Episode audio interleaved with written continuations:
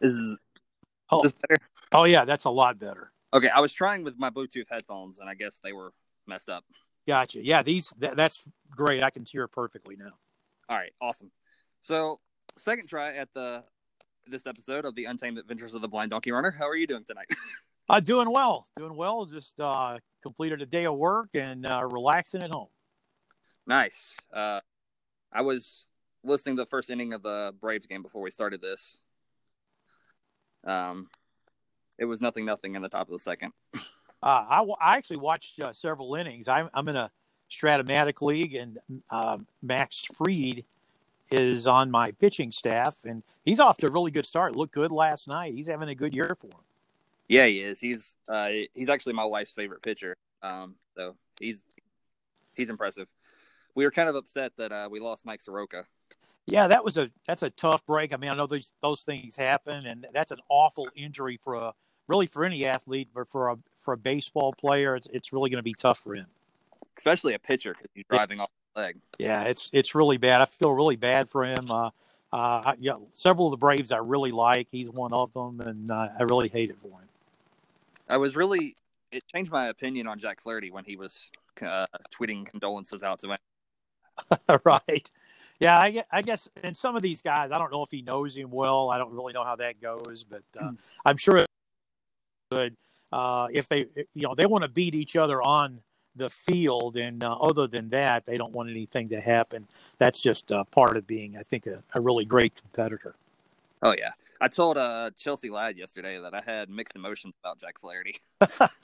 Well, yeah, I mean, that's the way it is with especially opposing teams. And the Cardinals and the Braves have the history with the infield fly. There's some Braves in this area, and they're always giving me crap about that particular call. And I have a lot of fun with them. It's good. But I've never really had anything against the Braves.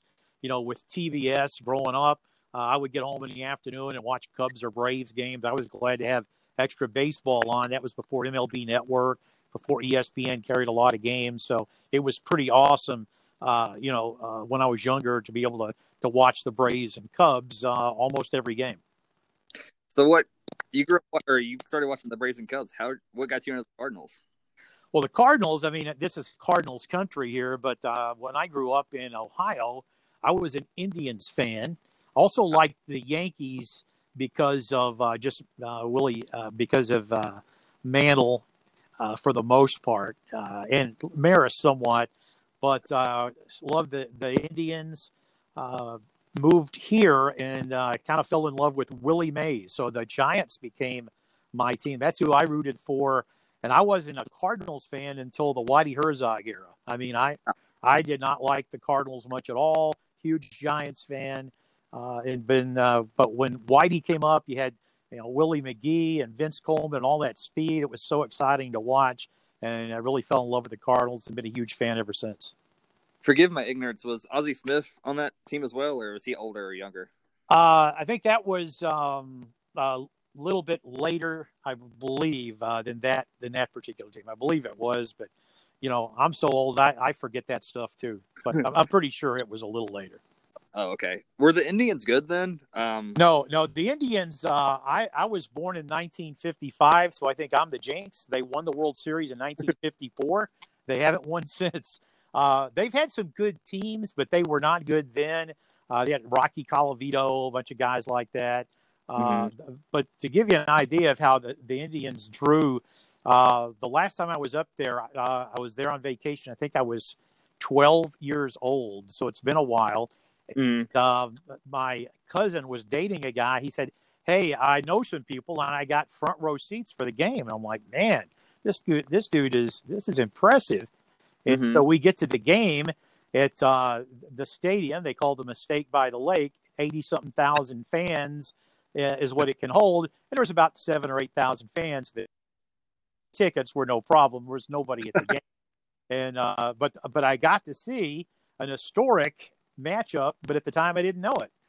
Nolan Ryan, who I found grunted with each pitch because I could hear him grunt, and he went up against Jim Perry, I believe it was, for the Indians. But fantastic ball game. and to show you, I mean, I was 12 years old and still remember it. So a big night to have seen Nolan Ryan get a few of his first strikeouts.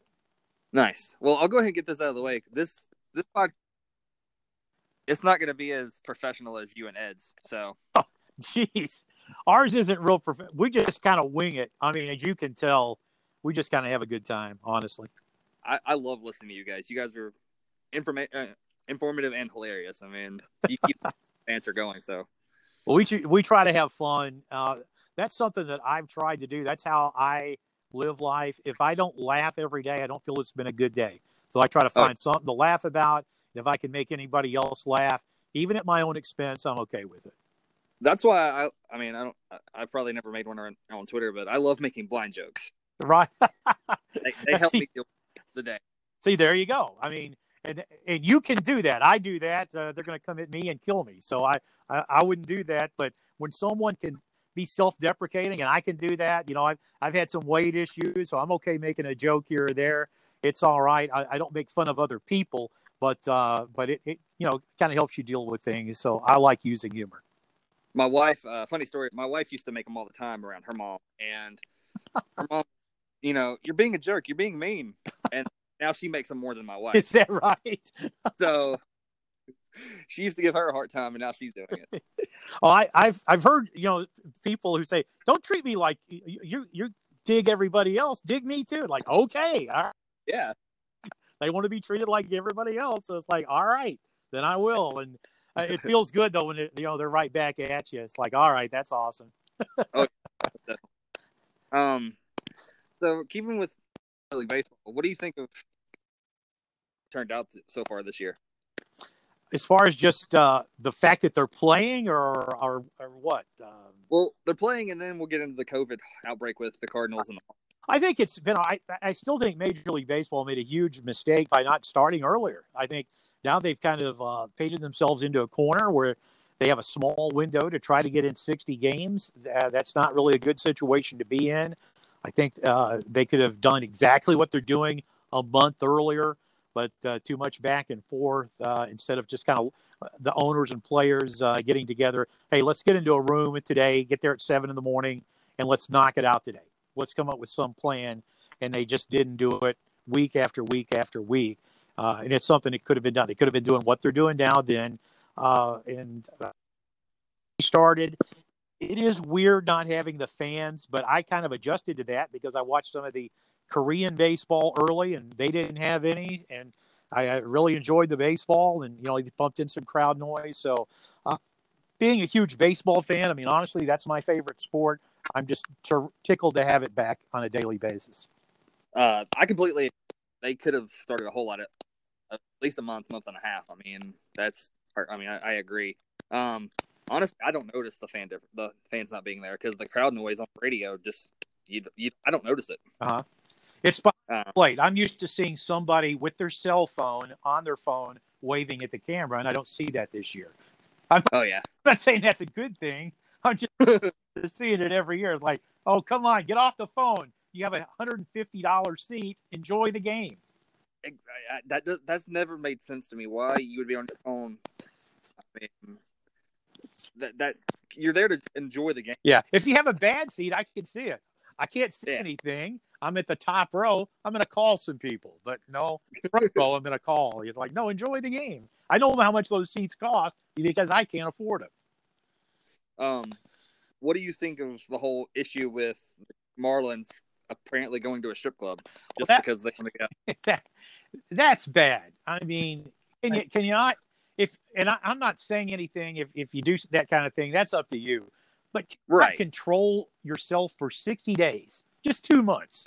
2 months. Exactly. Just behave. Just go, hey, we need to get through this because you're letting your teammates and other fans and potentially other teams down. I mean, you'll hear them talk about shutting everything down, and now you got the Marlins. I don't know what's happened with the Cardinals. Maybe they did something too. I don't know.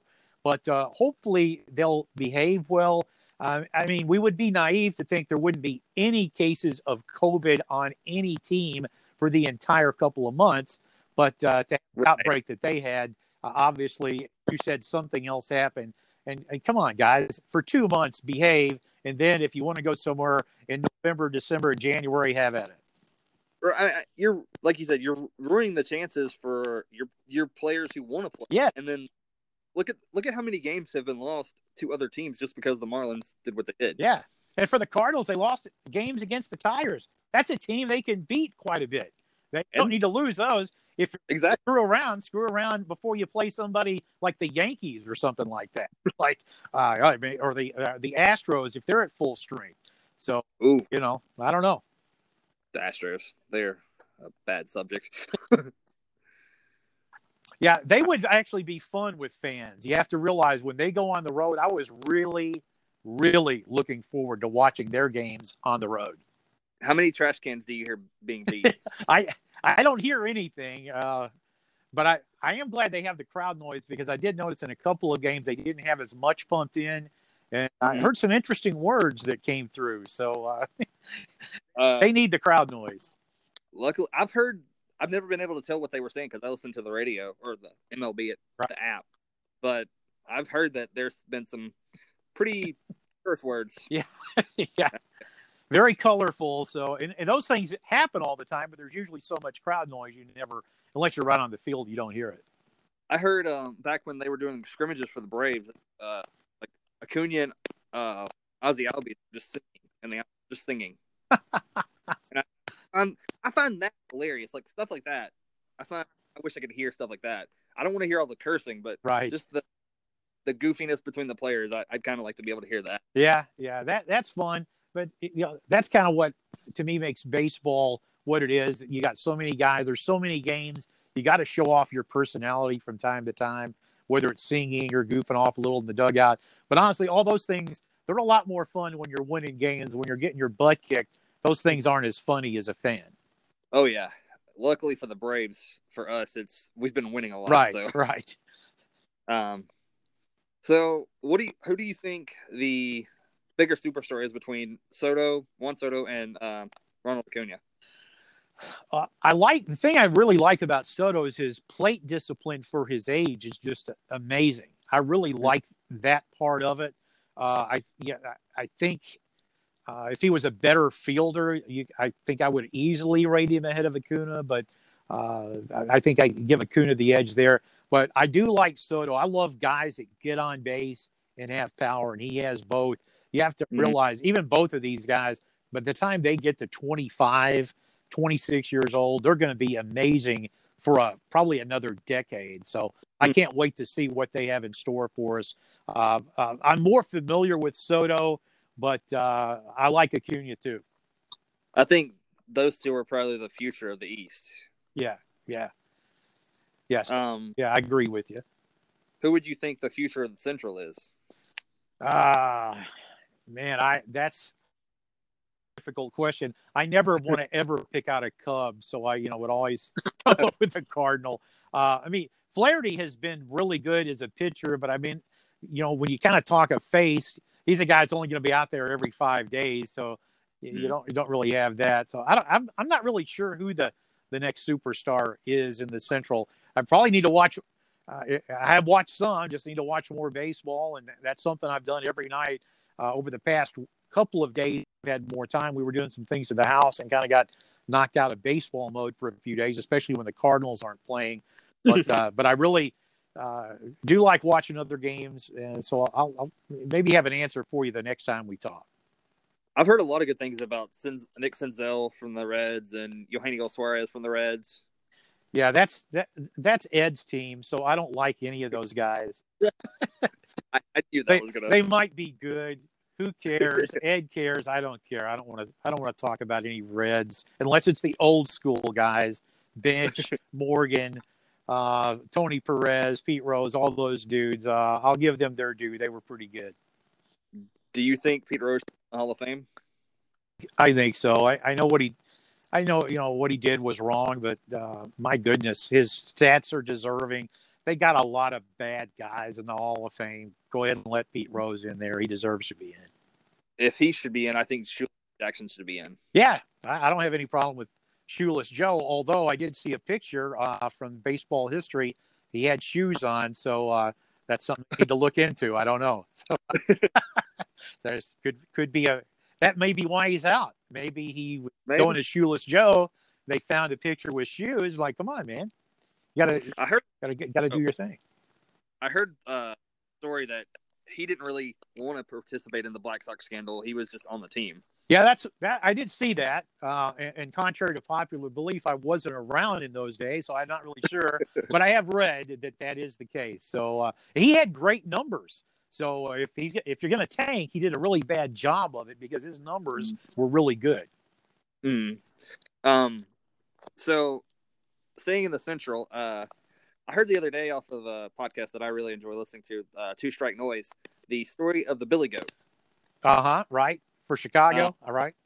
And that was one of the most hilarious stories I've ever heard. Yeah, it almost sounds made up, but it actually is true. And, you know, to put a curse in when everything, and whether you believe in curses or not doesn't really matter, but when it lines up and you don't win since that incident happened, you got to think about it. They went from up 2 games in that World Series to losing 4-2 to the Tigers. Yeah, all because of a goat. And there's a tavern in Chicago called the Billy Goat Tavern because of that. Yeah, one of my friends I used to travel with the racers, Joe Haynes, used to go to the Billy Goat Tavern from time to time. He's a huge Cubs fan. We never could get that out of him, so but he still is. But I think if he told me correctly, I'm Saturday Night Live when they used to do cheeseburger, cheeps. I'm pretty sure he said that was the Billy Goat Tavern where they do that, but I may be incorrect on that. That's pretty cool. Yeah. Who do you think will win the divisions in the East, the Central, and the West? Oh my! I don't know. I think this really puts the Cardinals behind the 8 ball here. This is going to be very difficult. I've watched the Nationals play a little bit, too.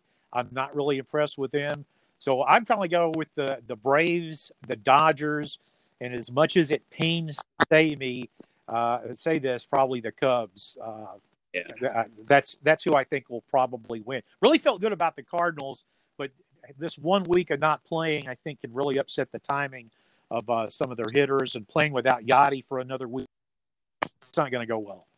That's going to hurt. Yeah. He's the glue that holds that team, in my opinion. Yeah. What do you think about the American League? Who, East, Central, West winners? Yankees have just been on an absolute tear. I mean, they have.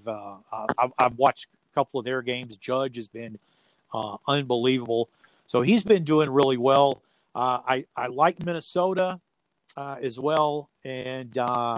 Out west, I'm not really sure. I don't really have anybody clear cut that has really stood out to me. Haven't watched that much of them lately. I did watch a little of the Angels. Got to see Pujols hit a home run. Saw Trout hit a home run last night. So I got to see some good stuff from them. But of course, they're not going to be there at the end. They're just not that good. But I don't really have a handle on it. But baseball, it's like 2 weeks in. I mean, this is like mid-April for the most part. Right. Even then, it usually takes me a while to get a handle on it. So let me get a month of watching everybody, and I'll probably have a little bit more solid opinion. I kind of pull for the Angels because they have a couple of Braves, or former Braves, Andrelton Simmons and Julio Teheran. Right. And then they have a couple of Georgia players, or one Georgia player in Jared Walsh. Yeah, Blake Bernay, who used to do a podcast a day a week with me, was a big Braves fan until they traded Simmons, and he swore he would never root for them again. So that trade made me. He was furious. Oh yeah, I don't blame him. And then Trout's good, Pujols is good. But yeah, I pull for the Angels when I am up that late. Yeah, I get to watch a little bit of American League this week because the Cardinals weren't playing. It's like, great, I'll watch the Indians. Well, they're playing the Reds, and that means they're blacked out in my area, so I can't watch them. So that doesn't make sense. It doesn't. But Kentucky's a split state. We have Cardinals and Reds, and because it's a split state, that they're both blacked out here. And the crazy thing, I know they do the blackout for TV. It's not for fans, but fans aren't going to be able to go to the games, and yet we still can't watch them. It just doesn't make any sense to me. I mean, how close are you guys to Cincinnati? Well, I'm 300 miles away. That's what I thought. Yeah. Yeah. I actually, there's a Georgia player in the Cardinals system that I have pulled for is Tony Losi. He was a pretty powerful fastball pitcher. He was drafted last year, 2019. I think pretty impressive. Okay. I'm not sure how far in the system he is. I know he was at single A last year. And then Adam Wainwright's from Georgia, so I kind of pull for him when he's not against the Braves. Yeah, I like Adam. We really do appreciate getting that trade to get Wainwright to the Cardinals. That was a nice one. So kind of regret, but as a Braves fan, I kind of regret that one because JD Drew was only here 1 year. Waino has really turned into one of my all-time favorite players. I like the way he carries himself. He's a fantastic player throughout his career, but also just a really good teammate. He's everything you want in a teammate. I've heard he's a really good dude too. Yeah. Yeah. He really is active in charity work, helps all sorts of folks. He's getting ready to do his fantasy football thing where anybody could play. Now, of course it costs money, but he does it all for charity. And so he's getting ready to kick that off, I think, in the next couple of weeks. Nice. Staying with professional sports, but going to the Grizzlies. They're breaking my heart, Neil. They're breaking my heart. Well, I watched one Grizzlies game as all I've seen so far, and it was the one where Ja was really good. They didn't win, but man, he was fantastic. So I always see the Grizzlies highlights and follow what they do, but they just can't get a win right now. And then from a health standpoint, they're really starting to have some issues now, stacking up on him, especially with the loss of Jaren Jackson. Was that the Spurs game or the Portland game? That was the. I guess it was the Portland game. They were so they get so close to getting a lead and getting a dominant lead, and then they just let it go. Yeah, that looked like they were going to get beat. Then they have a nice comeback. And then in overtime, they couldn't stop Portland in any way whatsoever. It's like, wow. Okay. I've noticed one thing when they get started to play bad defense, they start going one-on-one and not circulating the ball around and getting the best shot. That's a trait of a really inexperienced team, something I think they're going to get better at. I don't know if it'll be this year, but down the road, I mean, Grizzlies fans, they have to really, I think, be happy with the progress they've made in a year. And the future's really bright for this team. I just don't know. Hopefully they can get in and get to the playoffs. And I don't know if they can make a run. They're likely going to be the 8th seed. But right. If they're in and at least can have a couple of interesting games, I think it will really do well to set the table for next season. Now, I'll admit, this is my first year as a Grizzlies fan, and it's because of Ja and Shaq. So. Yeah. Brutal honesty, not a huge NBA fan for the most part. So I'm a fan of whoever Ja's with. If I wake up tomorrow and they trade him to the Sacramento Kings, then I'll be a Sacramento Kings fan tomorrow. So that's where my allegiance is. It's wherever he happens to be. Also, a follow Cam Payne with Phoenix a little bit. So good to see that he's doing some good things with them too. I wish we could get I know it'd be a pretty small lineup, but Jack and Cam, Ja on the same roster. Yeah, that would be interesting. Sure would. But it'd be a bunch of point guards and a whiz. So. It would. Cam's really, I think he's come a long way. Kind of went through a learning curve on what he needed to do and some things he didn't need to do. And he's made a lot of progress. I think he's right now a really solid NBA backup.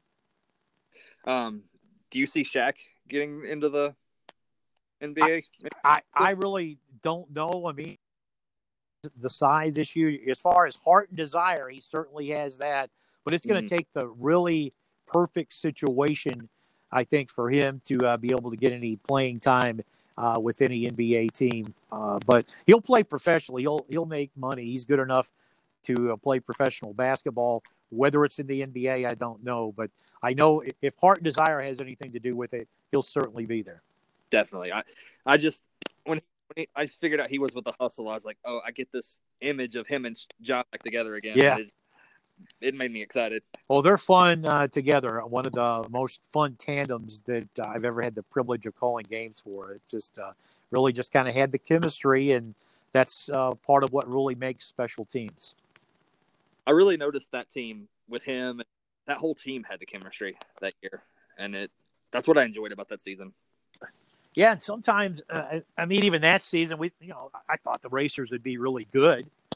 I thought Ja was going to be special, and they were talking about potential NBA. I'm like, well, yeah, I mean, probably junior or senior year, but, I mean, come on, he's not going to go his sophomore year, and that's before the season started, and then that team gets better and better, and you see exactly the strides he's made just in one season.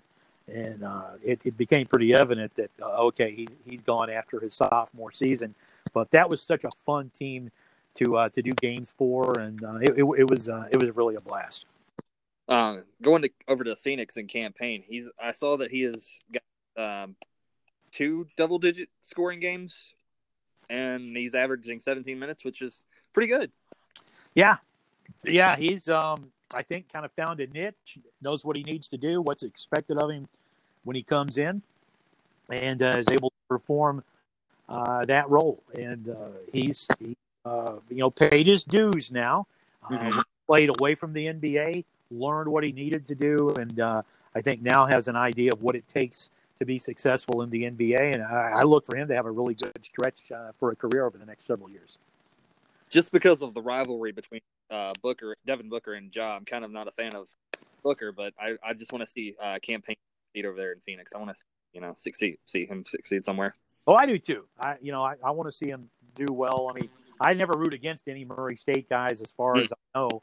I can't think of any situation that I would. Well, I guess if one ever played for the Cubs in baseball, I would root for him to do well, but for his team to lose the game. But there's very few teams like that I'm against no matter what.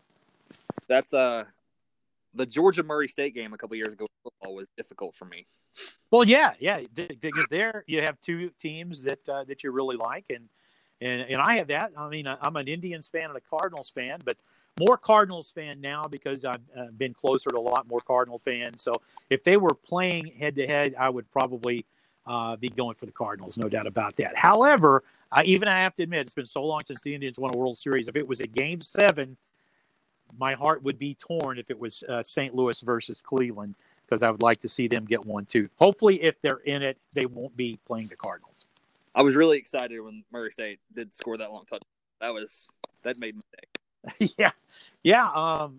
Actually, I did some work in the last week or so, and they got the pick six, and it got the touchdown to Green, and it was a little different game than I thought. A really terrific atmosphere. I mean, we knew it would be. I don't know that you can go to really any SEC atmosphere and it not really be fun, but that was really a great day. Extremely hot and humid, but other than that, it was really a fun day for football. I just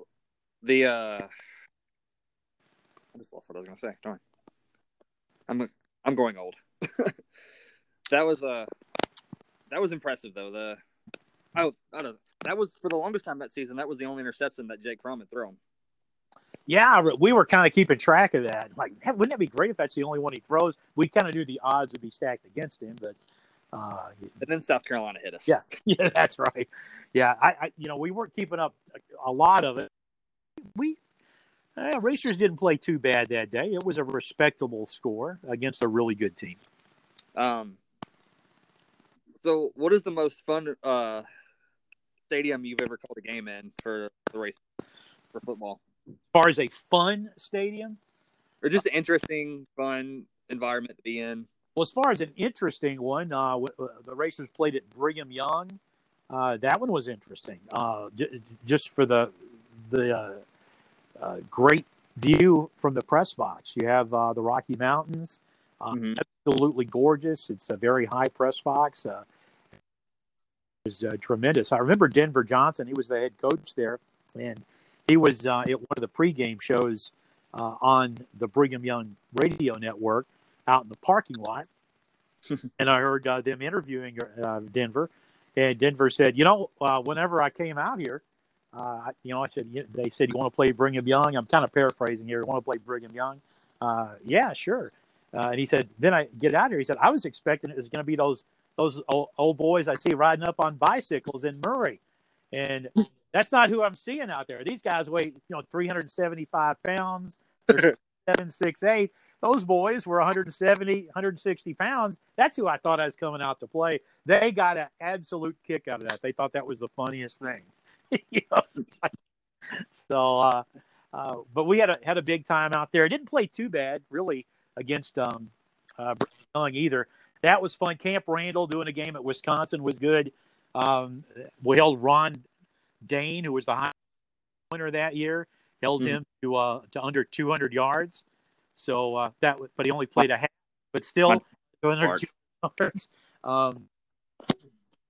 It was a great atmosphere as well. Enjoy the Louisville and Kentucky, but I have to say those games were a little bit more special to me. Did I understand that you called the most recent Murray State win over Louisville? No, I did not call that. That was, I think, Daryl Gibson is who called that. Was back Casey Brockman in 80. No, that was in 84. That was that one.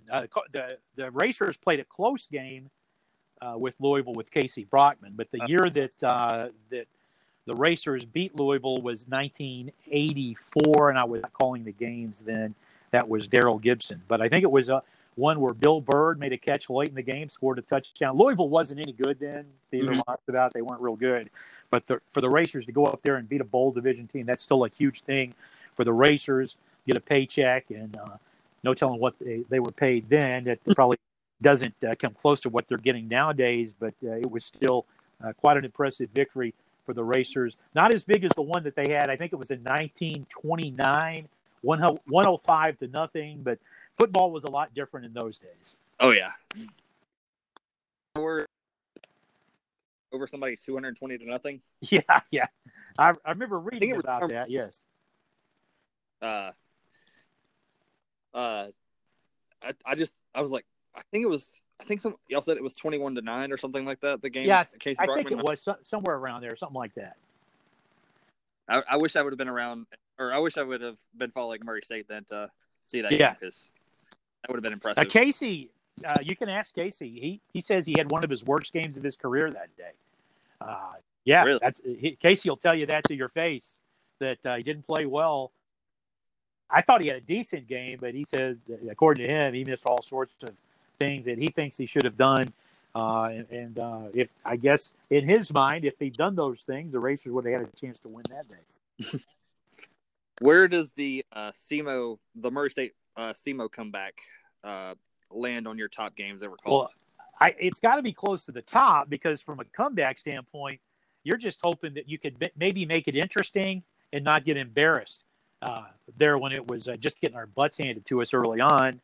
And it's like, this is absolutely awful. They're good. They're a good team. They're probably going to go to the playoffs. So it wasn't embarrassing from a standpoint that you're losing to a terrible team. But it's like, my gosh, I thought we could at least compete with them. And then, get a little closer, And the comeback, amazingly, the other best comeback that I can remember was also against SEMO in basketball.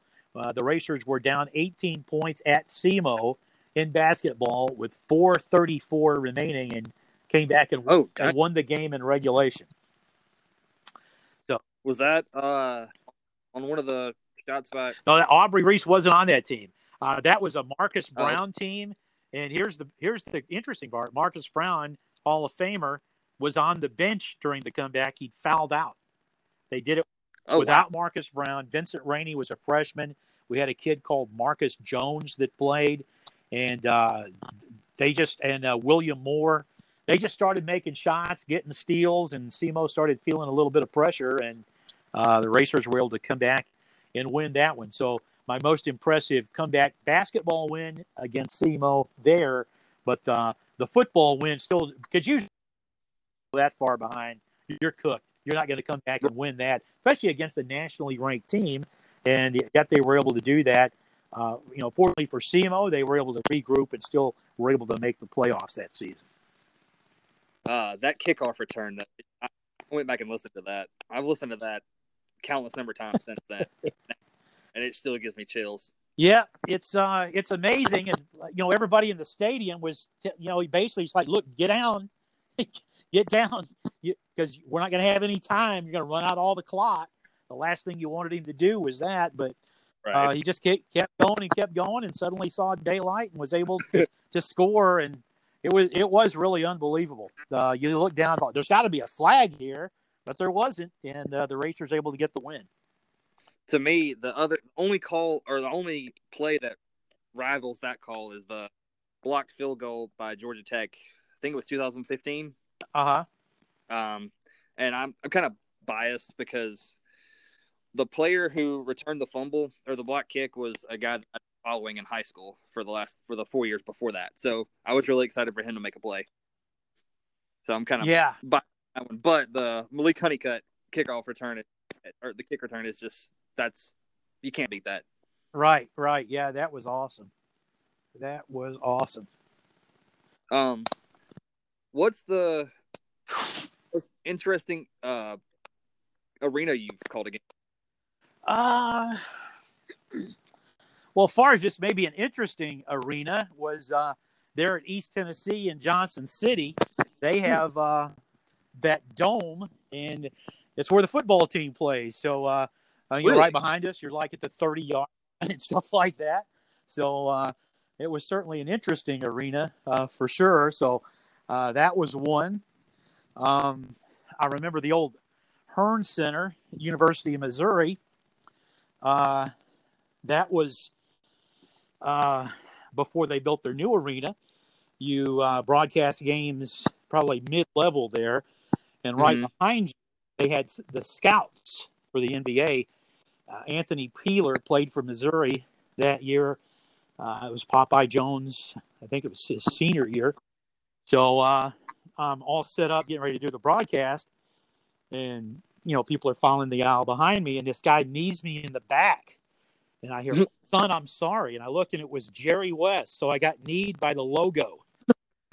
So he was there to watch Anthony Peeler, and I guess maybe get a little note on Popeye Jones. I think they ended up drafting Peeler, but it was really interesting. Nice. That's really cool. I have to ask, what did you think of the Tegma Coliseum when you came down for Georgia? Liked it. It was really nice. That's one where my grandson got to go with me, so he loves. He's my spotter on football. And I picked one game here, and I said, hey, you want to go to Georgia? And he loves going to the SEC arenas. So he really liked that. Yeah, tremendous arena, really, really good good game there. Really, really liked it. Really did. I've grown up. I've started to follow Murray State a whole lot more than I do Georgia. I'll look in on them on basketball. If they're on, I'll listen to them. My main focus is Murray State. Right. Me and my wife I'll watch the Georgia football game, and then we'll switch it over to Murray State. Well, I'll switch it over to them. Well, that's great. And this all came because of Jarvis Williams. Is that right? Yeah. Yes. He went to Gordon State College, and I had a Spanish class with him. Huh. Well, he was a good dude. What a player. Fantastic. Yeah. He was always willing to hang out with me. Like, we hang out with, I think, shot a few baskets together. It was just really cool. And found out he was at Murray State and just started following Murray State there. Fell in love with the way you guys play, the program, the offense, and just the way things are run. Yeah. Kind of broke my heart when Steve Prohm and Cam Payne both left, but I was quickly okay with Mike McMahon. Yeah, it's the facts of life. You're going to lose a coach at Murray State usually because you're firing him. It's usually because of success and going on to the next level. But that's a good reason to lose a coach. If he's bettering himself and a thing that's going to better him and his family, more power to him. I never have any issue with that, especially when they've taken the success. To me, it's like, I've fulfilled what I said I would do, bring championship basketball here, or keep championship basketball here. And now I'm on to something else, and let's give someone else an opportunity. And you just never know. With Prohm, inexperienced, the guy had never been a head coach before. It's like, you know, people ask, is this the right guy? Couldn't we have gotten somebody better than him? Like, well, I don't know. I think Steve's okay. We'll see. And he wins 23 straight out of the gate. So no one's ever done that, ever, at Murray State. So after that, no one asked, do you think he's the right guy for the job? You know, he's the right guy for the job. But even I tell the story, that season started with Billy Kennedy, not that season, but Steve's first year as an assistant. And they were really behind the eight ball. They couldn't bring guys to campus to recruit. Trey Pearson had been dismissed from the team. So they were really struggling for personnel. But I didn't know that. I didn't know the coaches. They didn't tell us that. I thought the guys they were bringing in were awesome players instead of some of them were just like, this is all we can get. At least they're a warm body. And they had a winning year, one of the best coaching jobs I think they've ever done. I told Billy Kennedy that, but I also told Steve Prohm, we go to St. Mary's tournament, went 0-3 out there, lost to a Division II team out there as well. Yeah, Seattle Pacific, 3 games, 5 or 6 of us are gathered around in one of somebody's hotel room going, I don't think these guys know what they're doing. I'm not really sure. I'm not really sure they know what they're doing. And then there we are, 3-4 years later, 31 games, beat Vanderbilt, most wins in school history. So, you know, I've told Prohm, there's a reason I do what I do and you guys do what you do, because I don't really know the first thing about coaching basketball. All I can do is call it. That's pretty funny. The 14-15 season is, I guess, really my first season getting into Murray State, just following it. And then, like I said, I fell in love with that after that. It kind of helped, the way you call the game. It paints a really good picture, just especially someone who like me who can't see. It paints a really good picture, and I'm never left wondering what's going on. So I really appreciate the way you describe the game. Well, thank you. And I'll be real honest. People have asked me where I got training. I have not gone to get any training. I have just done it from watching others. I do try to ask people and read. I did take some classes at Murray State in broadcasting, but nothing to do in sportscasting. And I just try to listen. Okay, I like this thing. Don't like that. I'm not going to do that. You know, catchphrases. I love them with some announcers, but I'm just not comfortable using them, so I don't. But I just have a certain way that I do a game. And when people stop liking it, then I'll stop doing the games. But as of right now, for some reason, they seem to enjoy it. It also helps that the teams that I call for win most of the time, and I think that makes it a lot easier for people to like, too. I mean, even when they were struggling and, you know, I think it was 16, 17, those seasons, I still didn't miss a game. I enjoyed them. Well, that's good. I still, you know, I'm getting older, and I won't be doing them too many years, that's for sure.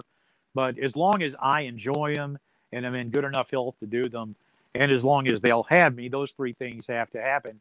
I'll continue to do them because I really enjoy it. Keeps me a kid at heart. I tell people all the time, I'm not really sure what I want to do when I grow up, but until then, I'm going to continue to do this. You said catchphrases earlier. What's your favorite catchphrase of certain announcers, or what's your of any announcer? I grew up on Harry Carey, and I loved Holy Cow. And I know that's like, that's terrible. It's like, I don't care. I don't care that it's terrible. I love it. Holy cow. It might be. It could be. It is. Then once I saw, I listened to him on the radio. Then I got to see him do him on TV many times when it was could be. It was already 20 rows in the seats. So it's like, you know, that's already out, Harry, but I never knew that on the radio. It sure made for great drama. You know, you're at the edge of your seat. Uh-oh, is it out? Is it out? Is it out? It is a home run. And, you know, I really like that. There's some other phrases that I picked up on. The Grizzlies guys got a couple of good ones that I really like. The Bango, that's pretty good. That's the TV guy, isn't it? Yeah, it's his TV guy. So that one, I like that. You know, some guys can wear you out with them, but if you got good ones and especially selectively use them, they're really good. But, you know, I mentioned Harry Carey and Jack Buck. I love Jack. Jack was never a massive catchphrase guy. But Vin Scully, he just does the game, shows up, and he's probably my all-time favorite announcer. He's just so slick. I realize he's retired, but man, oh, man, just an absolute gem to listen to him. He's probably one of my favorite professionals, other than the Braves announcer. Yeah. But other than the Braves, I think he's one of my favorite professional sports. The White Sox guy, who he's not doing it anymore, but his I can't remember. Hack Harrelson? Hawk? Yeah. Hawk. Hawk Harrelson. On the board, yes. Yes. I love that. That's one of my favorite. Joey Fosco, a late sports writer with Paducah Sun, absolutely hated that. And I one time was doing a baseball game and just happened to let it slip. You could put that one on the board, and he, like, the next day I saw him, he's like, don't ever say that again. Don't ever say that anymore. That's terrible. Like, made me think it was Hawk Harrelson. I can't stand him. He was a Cubs fan, so didn't like anything to do with the White Sox. So. The Grizzlies got the Eric Hasseltine. He's like, ring it up, put it on the board if it's a three. Uh-huh. And I kind of brings me back to the Hawk Harrelson. You can put it on the board kind of thing. I really like the way he calls the game as well. He's a. I think I was talking to somebody on Twitter, and we could put you and Eric on the same call. That would be pretty.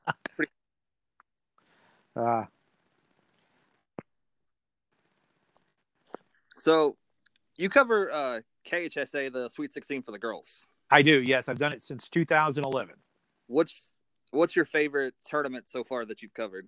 What year and who was in it? Honestly, probably that first tournament in terms of the championship game, maybe the most fun championship game I've ever done. It was Rock Castle County. Sarah Hammond, who went on to be a star at the University of Louisville, led them to, I think, 2 or 3 Final Fours. One national championship game, I think. She was absolutely tremendous. But the knock on Rock Castle County that year is like, yeah, you're good. You won 30 games, whatever. But you haven't played anybody. And, you know, I mean, they played everybody they play in their area, but didn't really get – and they sort of saw that in the papers, and Sarah Hammond pretty much took that as an affront to her coach. Mm-hmm. And it was basically determined once the didn't say anything. Once the tournament was over, it was sort of like we heard people talking about that. That was not very respectful to our coach, and we came up here to do something about it. And she was just phenomenal. She's one of those players. She was really fantastic, but she made everybody around her better.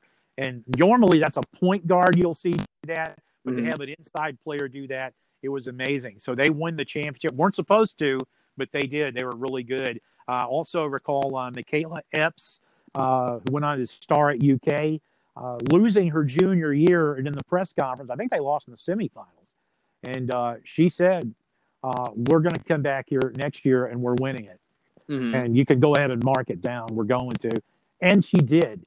I don't mind anybody, you know, Dizzy Dean had this saying, there's no such thing as bragging. You're either lying or telling the truth. I think she just felt we're going to do that. And she put the work in. You could tell she showed up a different player. I watched her. I think she played in the state tournament every year.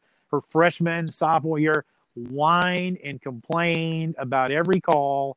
Junior year was better. By the time her senior year, you could have set off a stick of dynamite 3 feet from her and she wouldn't have reacted. Nothing fazed her. One of the coolest, calmest players I've ever seen, had really transformed from being kind of a kid, which she was. I mean, you have to realize she's playing as a freshman. By the time she was a senior, she had really matured into a tremendous player. Now, where is Rock County? I'm not really familiar with it's not in the far eastern Kentucky, but it's in the eastern half of the state. To be honest, I'm only familiar with Region 1 and some of Region 2. Yeah, I think it's the other side of Louisville. I think it's the next county over. It may be the next county from there, I think. How many – did you enjoy watching the Murray trio and quartet? Oh, yeah. Yeah, that was really phenomenal. I was always been a big Rochelle Turner fan anyway from when she was Rochelle Cadwell. And the story that I remember of Rochelle, I did high school games before I did Murray State games, did them when she played, and did a Marshall County. I don't know if I was doing Marshall, Callaway, Marshall, Murray, I'm not sure. But Marshall won, and Rochelle had a good game, but she had an awful night at the free throw line. A really good free throw shooter, and that night, I don't know, maybe made 3 of 9 or 3 of 10. And so the game's over, do my post-game show, and I'm packing up the equipment. This is 45 minutes after the game, and hear a basketball dribbling.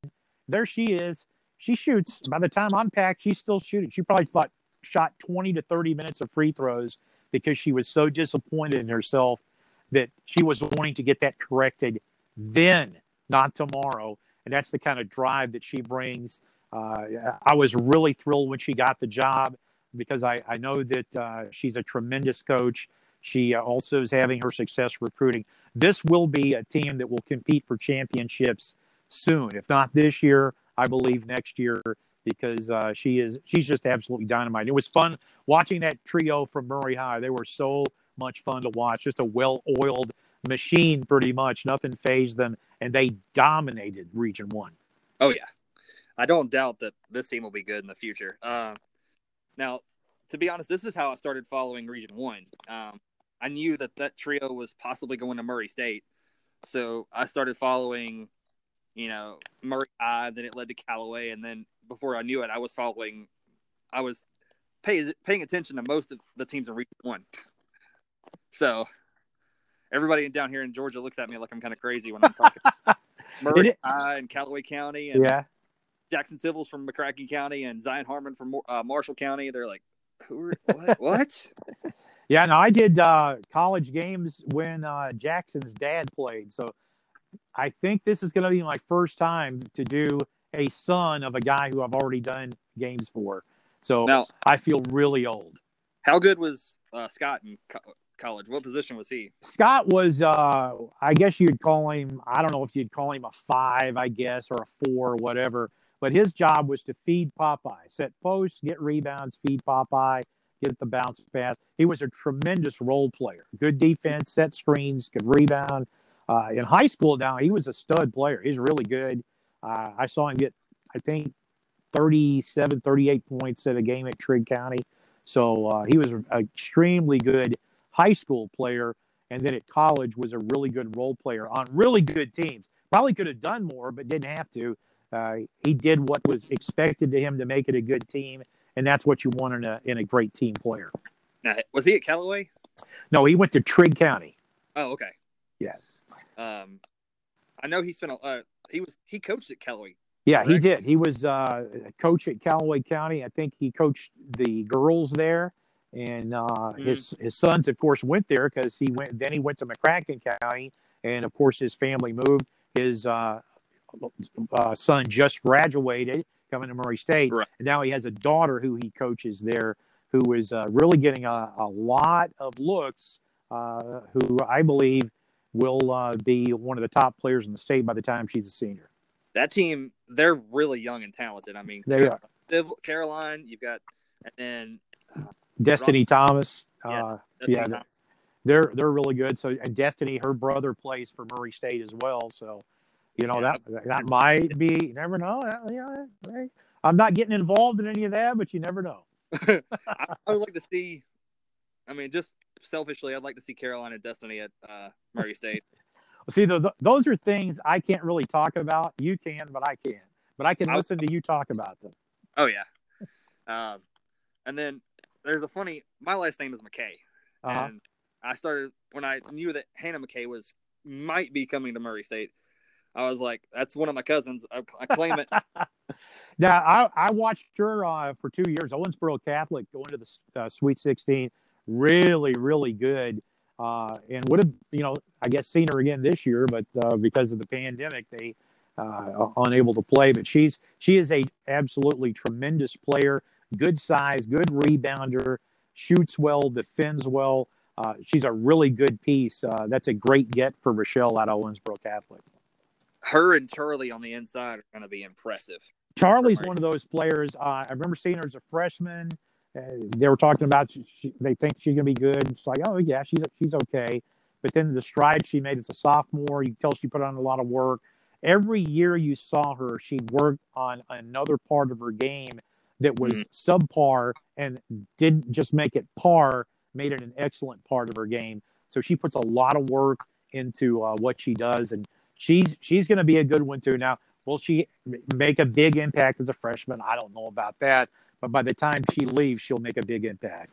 I know I mean, Macy at point made a huge impression on me as in her freshman year and sophomore. And then the other two, Alexis and Lex Mays, have been impressive to me as well. You know, I think you've said it that people thought that they wouldn't accumulate to the college game, but they have. And well, the thing that I saw, I mean, I saw him play against in the Sweet 16, and people who would say that would they were from, you know, usually from around here. Like, well, you know, they get against the big time girls, they're not going to like. Well, actually, I've seen them play against the big time girls, the Sweet 16, and mm-hmm. they go toe to toe with them. They don't have bad stats. They don't get blown out by anybody. They're fine. So they're going to be good. Now, they may not be top 10, top 10, top 20, but they're definitely Division I, high quality Division I players and good enough not to in the OVC, but to excel in the OVC. And I think we've already seen that. Macy from the get-go last year, Alexis Burpo took a step up. I still don't think that you've seen the most from the other girl from Mays. She hasn't shot it as well as she can. I have a feeling that that's coming. And I have a feeling that within the next, probably this year, for certain by her senior year, those shots will start to fall because that's a big part of her game. She's a tremendous shooter, has just kind of struggled a bit at times over the last couple of years. The game that really impressed me with her was when I think it was Rochelle that got lost, and because of the gesture that Mays did. Oh, yeah, terrible call. Absolutely, yeah, I agree. Bad enough that the officials were reprimanded for it. Yeah, that's the one thing that sticks out of my mind about last year, and that's that game. Yeah. Yeah, that was a bad call, but it also that probably is what cost them to win the game because they were absolutely not going to lose that. Oh, you gonna throw our coach out for that? That's fine. Go ahead and do that because we're not losing this game. On the football front with Murray, I've heard that, like, I guess you can't talk about it, but Sebastian Lawrence offered for Murray State, and I'd be really excited to see him at Murray. Yeah, that I don't know in terms of offers and stuff. I mean, if they say they did, I guess they did. I don't know a lot about the offers and stuff like that. So until they get here, but certainly would be good. Football is just, you know, usually by now I know so much about it because I've seen the spring game. The coaches know a lot about their team. They have maybe at least a skeleton depth chart, and right now they're so far behind. I don't even know if they have a depth chart. I don't know if they have any idea who the ones and twos are basically at any position. It's absolutely the craziest thing I've ever seen. Yeah, I agree. They have no control over it. It's not their fault. Right. I'm excited to see Jaden Stinson as a local kid at quarterback.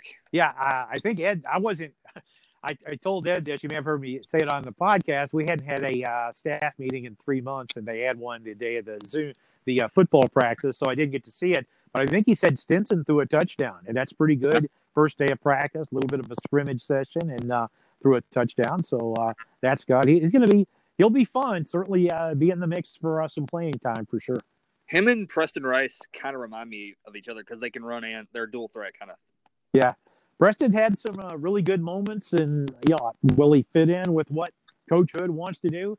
Well, I don't know because spring ball is usually where you can kind of see some indications. Okay, they like him. They don't really like what he does in their system.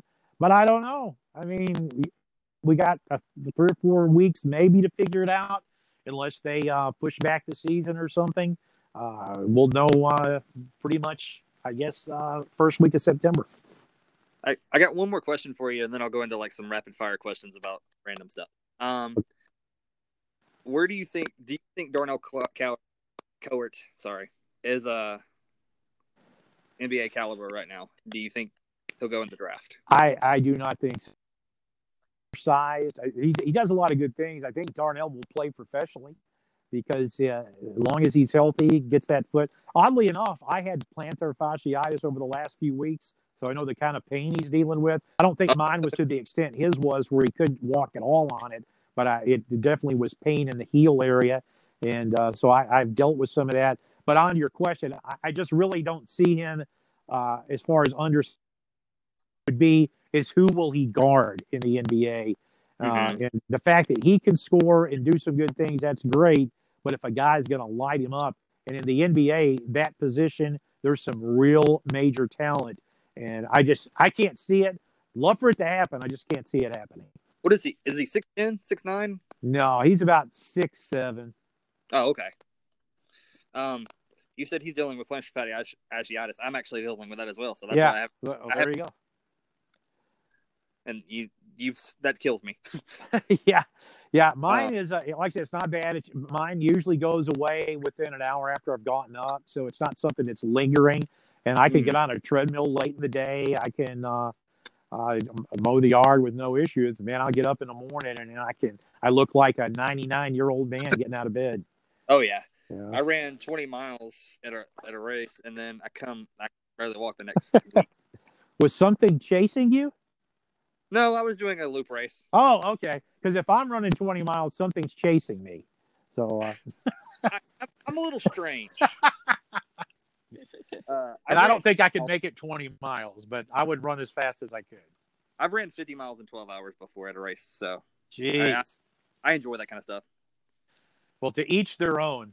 I guess now I can say you run, so I don't have to. You run enough for both of us.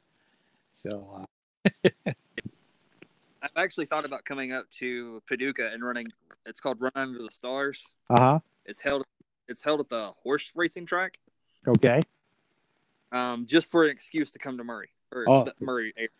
Well, try to get it where you can get a. Hopefully we can have some fans here before long, and once that happens, try to come up, and we'll see if we can't get you a decent seat or something. Sweet. So let's go into a few rapid fire questions. Coffee or tea? Oh, coffee for sure. Now, I could drink gallons of sweet tea, but coffee's a must have. You have to realize I get up at 4:45 in the morning. Coffee's must have, or I can't go. Creamer or no creamer? Creamer. Really? Yeah. Do you have a favorite flavor, or you just? No, I just put just creamer. I don't put much in it. Usually, just enough to make it not black. I'm a coffee. If I want something sweet, I have to have a little bit of creamer. Usually Irish cream because I'm weird. But I can do black as well. If you can't have a dog or a cat, what animal would you have as a pet? If I couldn't have a dog or a cat. That is. See, I don't consider fish a pet. I like looking at fish, but I don't really consider them a pet. I tell you what, I knew someone that had a little pot-bellied pig. I think I'd take one of those. Oh, those are cute. Yeah, I like them. I think I would go the same. I am a dog person. My dog is looking at me right now, wondering what I'm doing. But I'm a dog person, but I think I'd have to have something. I can't have a hamster because they're too small, and I would probably step on it and not see it. Yeah. But yeah. I gotta have something I could play with. Let's see. If you could be any superhero, what would you be? Well,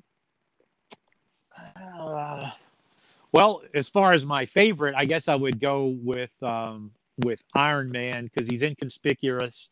He could put on a suit and then take the suit off, and he's just a regular old dude with millions and millions of dollars. But I'd go with that. I'd be Daredevil. Yeah, well, see, you have a natural inclination to do that. For Iron Man, I don't have to be smart. I just have to figure out how to fly the suit because it does all the work. It's not really something that I would have to have any special skill on once I'm learning how to fly that thing. If you could call a game for any team other than Murray State, who would you call for?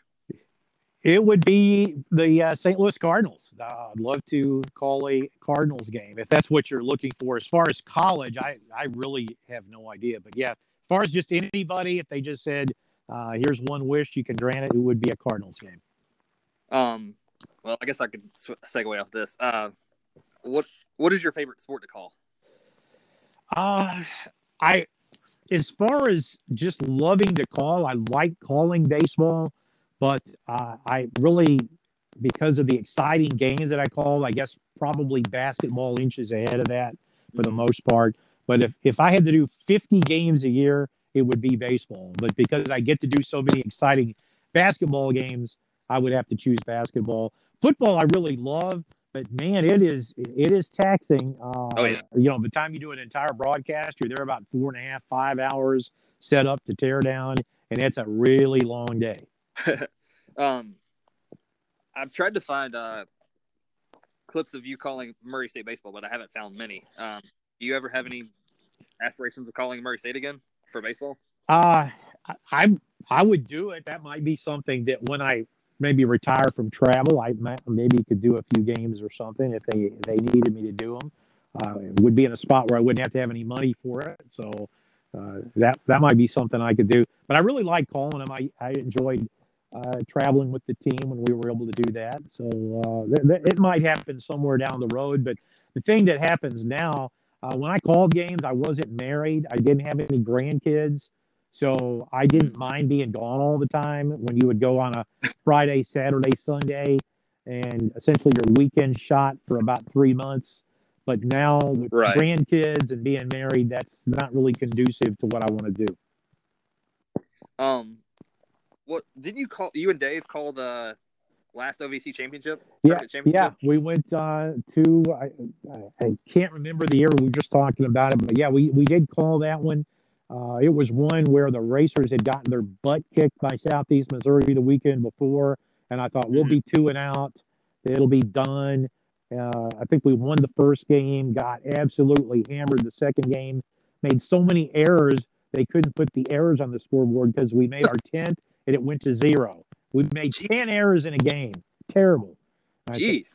And then, after that, won every game and won the tournament. And went to the NCAA regionals. So that's how quickly it turned around. But they got hot with the bat, played really aggressively, and got key pitching, and it turned out really well. So that really, my favorite week of Murray State sports, that was it, because it went from, this is going to be over quick, please put us out of our misery, to, oh my gosh, this is the most amazing thing I've ever seen.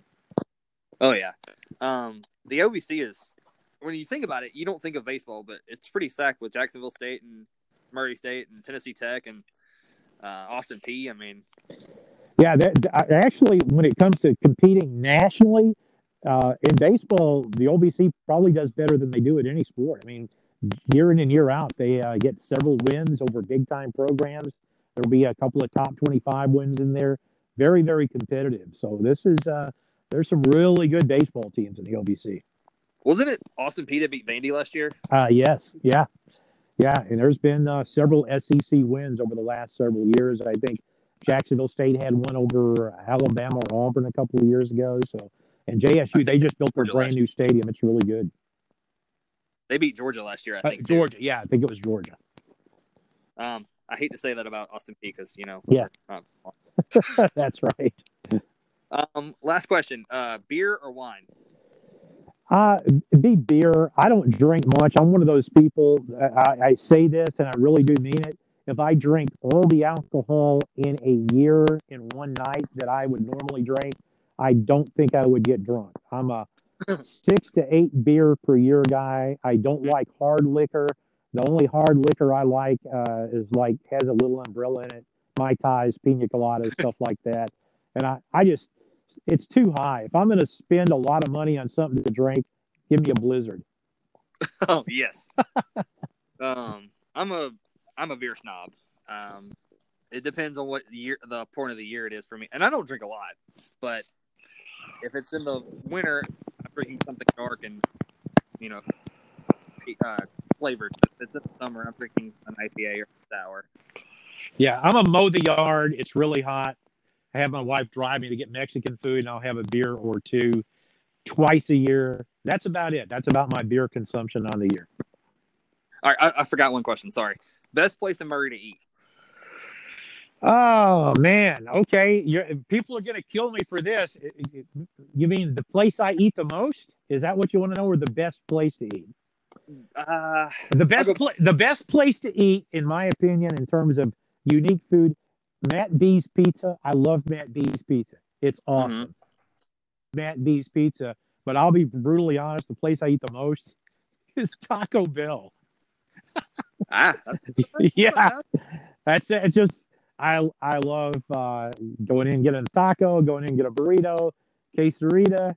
So Yeah, the grilled cheese, the grilled cheese burrito is where it's at, though. That's good. Yeah, they just came out with that. That's a pretty good item. I like that. So I'm not a real home cooking kind of guy. My parents lived in Ohio. They both worked, so I was raised by some of my cousins who were Italian. So I didn't really eat healthy. Lots of pasta, lots of pizza, lots of pastries.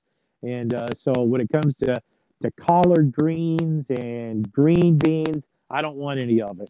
I'm like a Ron Swanson. Excuse me, this is the food my food eats. I want meat.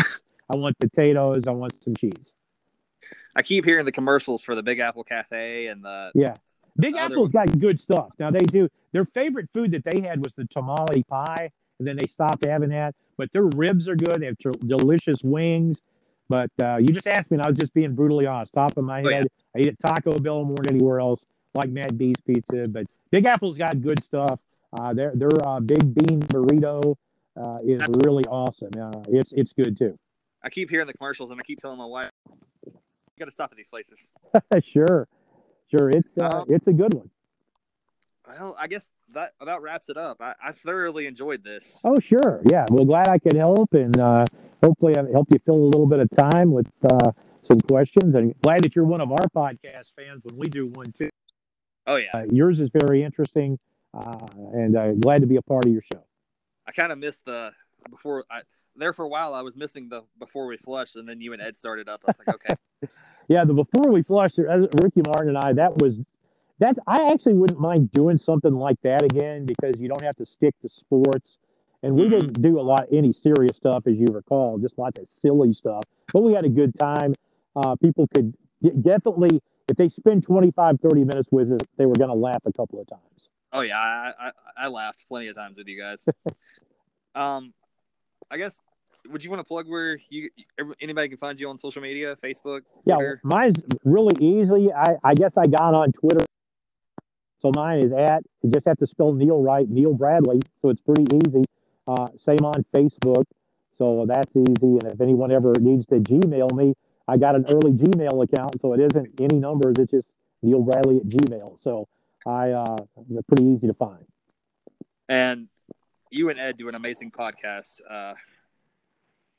Yeah. Well, yeah. His is for those who inquired. And for those who inquired, that's a name of, a tweet that someone had from a school in the OVC a few years back. But if someone wants to dig into it, they can. I've heard him say that. I figure that's just where it came from. Yeah. So kind of a little play on that. I know certain people in our athletic department really love the name of that. I forgot one question. I'm sorry. Sure. Okay. What's the findings from the meeting today from the OVC? What did they decide? No, nothing. We have zero. I've actually inquired with two people, and as of right now, no one knows anything. So either one of two things: either they didn't decide anything, or maybe they're still meeting. Oh, well, that could be true. What do you have any clue or any idea, just pandering, what they would do? Well, here's my guess. It is 100% guess. I have zero inside information because the other schools have done it. I think at some point the presidents will say, you're playing a conference-only schedule in football. Now, the one thing I wish they would do, if they do decide that, is allow each school to play one non-conference game. That would give us and other schools the opportunity to salvage that money game. We could really use the $500,000+ from Louisville if there's some way we could make that happen. So hopefully if they do move to the conference-only schedule, they will at least make that allowance because right now we could really use that money. And if you're going to let us play football, it doesn't make any sense to not play that game that helps us more than any other game we could possibly play. Louisville still has that spot open, correct? Well, they can play it, but they don't even have their schedule yet. It's a 10-game ACC schedule, and until they're given their schedule, hopefully in the next week or so, until they're given that schedule, they don't even know what their open dates are where we could play. So we have to figure that out first. I know the SEC has said they would start September 26th. Yeah. Well, they know when they're the ACC knows when they're starting, but they don't know who they play what week and if they have any week off. So I don't know what they're doing. But I think if we go to a conference-only schedule, I believe there might be, if they'll let us play it, that we maybe could play them in November. That's the same with Georgia because they don't know their schedule either. They're thinking they're going to have to play the two other teams from the West that they were supposed to play next year. So, well, I guess I should end this, finish this up. It's been a blast, and I've really enjoyed this conversation. I've wanted to talk to you on an interview for a while, and I'm glad I got the chance to. All right. Well, glad to do it, John, and thanks for keeping us in mind. And anything we can ever do for you, if we can, we'll certainly try, okay? All right. I look forward to the next episode from you guys, and you guys have a great day. All right. You too. Thank you. Thank you. I enjoyed this conversation with Neil Bradley, and I hope you guys have as well. Like I said earlier in the podcast, I enjoy listening to Neil Bradley call a basketball game, call a football game. And for those who are visually impaired and you're interested in sports, he paints a great picture of the game. And I believe you guys would be able to follow the game very easily from his description. You guys have a great night. This is the Blind Donkey Runner. Out.